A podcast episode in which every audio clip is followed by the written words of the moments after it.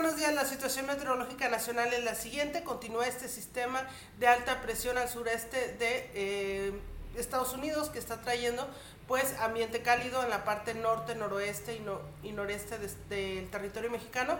También pues la entrada humedad del Pacífico, del Golfo y del Mar Caribe, aunado al paso de las ondas tropicales, canales de baja presión, pues estará trayendo precipitaciones principalmente para finales de la tarde para la tarde, finales de la tarde y en la noche en lo que es el territorio mexicano, principalmente sobre los estados de la región noreste, centro, occidente y sureste del país. Los mayores acumulados sobre la Sierra Madre Occidental y sobre el litoral suroeste de México. Y bueno, para el área metropolitana de Guadalajara, temperaturas máximas entre 28 y 30 grados con viento arrachado del oeste, precipitaciones aisladas para finales de la tarde y noche, la puesta de sol a las 19 horas con 27 minutos.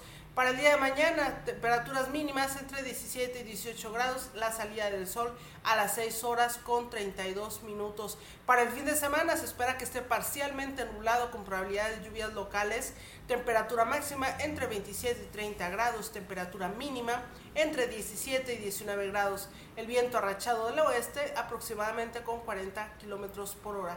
Eso es lo que tenemos por el día de hoy, que tengan un excelente fin de semana, gracias.